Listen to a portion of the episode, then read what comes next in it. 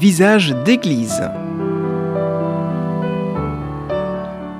Visage d'église, une émission présentée par Pascal Bahut sur Radio Présence dans le Lot. L'insurrection pascale, voilà le titre de notre émission d'aujourd'hui, toujours à partir de la pensée de cet auteur Jean Baster que vous découvrez au cours euh, et au fil des émissions que nous enregistrons et écoutons ensemble. Au XIXe siècle, des bénédictins ont redécouvert l'importance de la résurrection du Christ grâce à la lecture de ceux qui on appelle les pères de l'Église. Il s'est agi alors, à l'époque, de déployer la totalité des trois jours saints que nous allons célébrer bientôt, du don de la Sainte Seine à la résurrection du Christ en passant par sa passion, tels sont les événements historiques fondateurs de notre foi. C'est pourquoi le dimanche a une telle importance aux yeux de l'Église. Le dimanche est le jour de la résurrection, le premier jour de la nouvelle création, dont les prémices sont l'humanité ressuscitée du Seigneur, gage de la transfiguration finale de toute la réalité créée, nous dit le pape François dans Laudato Si au numéro 237. Dans ce numéro, le pape explique que la nouvelle création, c'est la création renouvelée, toute la création, toutes les créatures, humaines et autres qu'humaines, d'après le livre de l'Exode en son chapitre 23. Ce renouvellement, à la suite et à l'image de la Pâque du Christ, ne se fait pas uniquement par le repos, car ce dernier est classé dans notre société consumériste comme improductif et inutile. La nouveauté de Pâques ou nouveauté pascale renouvelle le sens de toute chose. Elle éclaire d'un regard nouveau non seulement nos vies humaines, mais l'ensemble du vivant. Nous sommes appelés à inclure dans notre agir une dimension réceptive et gratuite, et accueillir comme venant du Seigneur toute créature notre sœur. Jean Baster a écrit un ouvrage dont le seul titre est évocateur, Insurrection pascale, il explique qui est l'insurgé chrétien, expression pour le moins originale. L'insurgé chrétien rétablit le droit sens des choses, en retournant leur retournement, en les faisant revenir à la juste tension de l'être, qui est de s'aimer pour l'autre et non pour soi. Il faut aimer son prochain comme soi-même, dit le Christ. L'égalité chrétienne n'est pas une égalité de possession, mais de don. Entre moi et l'autre existe un amour qui s'offre à satisfaire en l'autre ce que l'autre s'offre à satisfaire en moi. Ce texte, me semble-t-il, éclaire celui du pape lorsqu'il insiste sur la dimension du don inhérente à toute créature et d'une manière éminente à Jésus notre frère en l'humanité et notre Seigneur. Jean Baster veut montrer l'action qu'opère la résurrection du Christ sur nos vies. Dans un premier temps, le croyant est retourné en passant d'un moi possessif à un moi oblatif, dirait par exemple Maurice Zindel. Ce retournement prend sa source dans la mort et résurrection de son Seigneur. Le chrétien meurt à lui-même pour vivre à l'autre, tous les autres. Mais Jean Baster explique qu'il faut s'insurger, c'est-à-dire s'opposer résolument à toute forme de possession, de domination et de captation du vivant. La vie appartient à Dieu seul, selon la Bible. En quelque sorte, le pape lui-même est un insurgé pascal lorsqu'il dénonce le paradigme technocratique. Il devient indispensable de créer un système normatif qui implique des limites infranchissables et assure la protection des écosystèmes avant que les nouvelles formes de pouvoir dérivées du paradigme techno-économique ne finissent par raser non seulement la politique, mais aussi la liberté et la justice. date aussi numéro 53.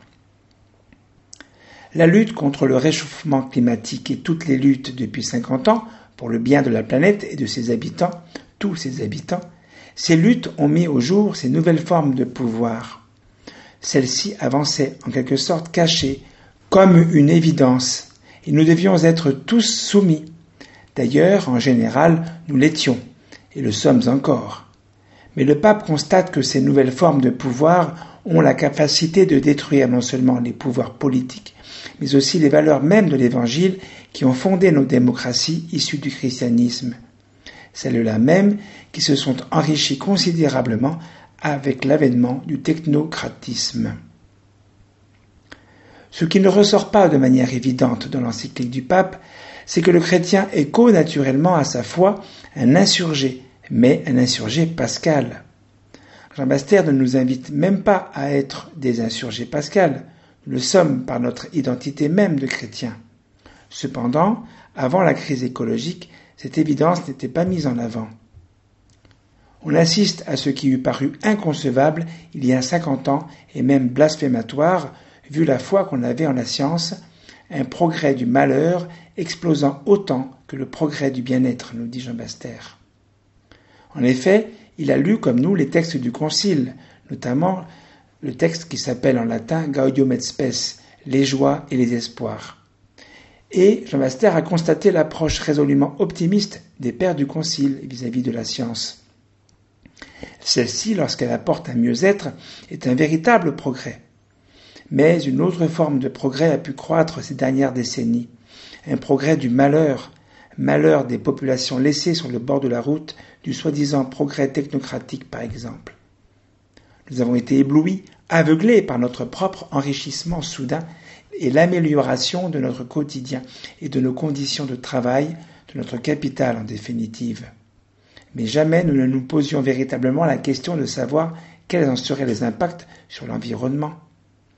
Même si nous constations que d'autres peuples ne progressaient pas au même rythme que le nôtre, nous gardions l'espoir pour eux, grâce à notre aide sporadique et déculpabilisante, qu'eux aussi profiteraient de ce progrès.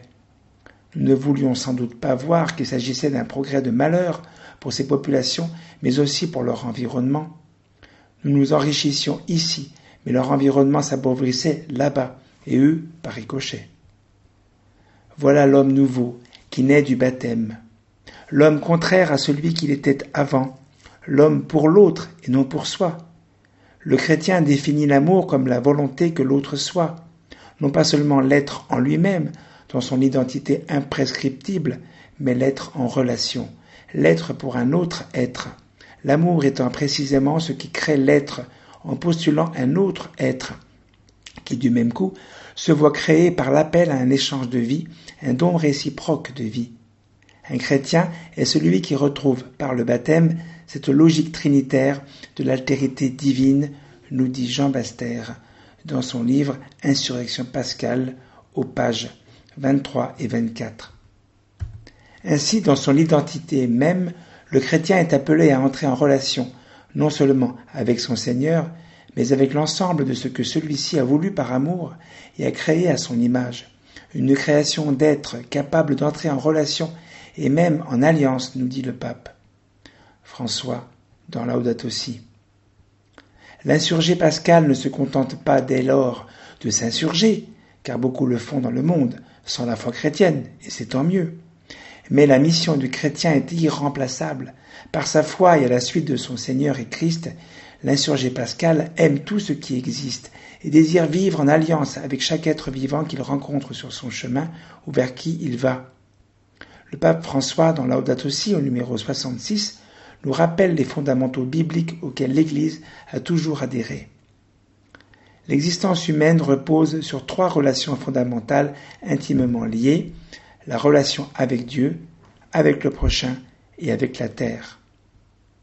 Il n'y a pas de hiérarchie de valeurs dans cette citation. Chacune de ces relations, chacun de ces liens sont fondamentaux. Notre foi et notre action en dépendent et doivent demeurer dans cette optique, cette visée de l'amour qui est don et relation. L'insurgé Pascal s'insurge. Il s'insurge contre toute pensée et toute action qui veut ignorer ne serait-ce qu'une de ces trois relations. Au nom de la dimension pascale de son être et de sa vie, à l'image de celle de son Seigneur, l'insurgé Pascal meurt à cette vision étriquée et réductrice de l'humanité pour ressusciter à un amour non seulement de son Créateur, mais de sa création. Un amour qui prend soin de la sauvegarde et même du salut de la maison commune. Un amour qui veut que l'autre soit, tous les autres, sans séparer, tout en distinguant les autres humains des autres qu'humains. L'insurgé Pascal n'est pas un fou, mais un prophète, au nom de la dignité qu'il en a reçue au jour de son baptême. L'insurgé Pascal rappelle aux écologistes chrétiens cette habitation de l'esprit en toutes les créatures. L'écologie trouve dans cette attitude des perspectives que l'insurgé Pascal est le seul à dégager, car il est le seul à définir un juste rapport entre l'homme et la nature. Il n'asservit pas la nature à l'homme, ni ne réduit l'homme à la nature. Toutes choses sont référées à Dieu selon l'ordre que le Créateur a voulu. Oui, l'insurrection pascale bouscule toutes les formes de pensée qui ont traversé dans la longue histoire de la relation de l'humanité avec son environnement naturel. L'insurrection pascale contrecarre la révolution industrielle qui, en 150 ans, a détruit plus de nature et de vie naturelle que toute l'humanité depuis qu'elle existe.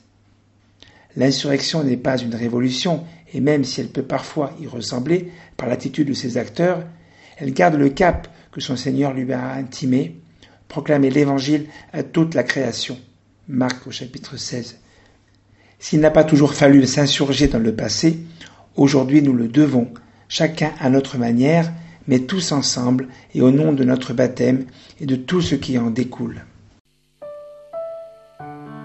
Visage d'église. Une émission qui vous a été présentée par Pascal Bahut sur Radio Présence dans le Lot.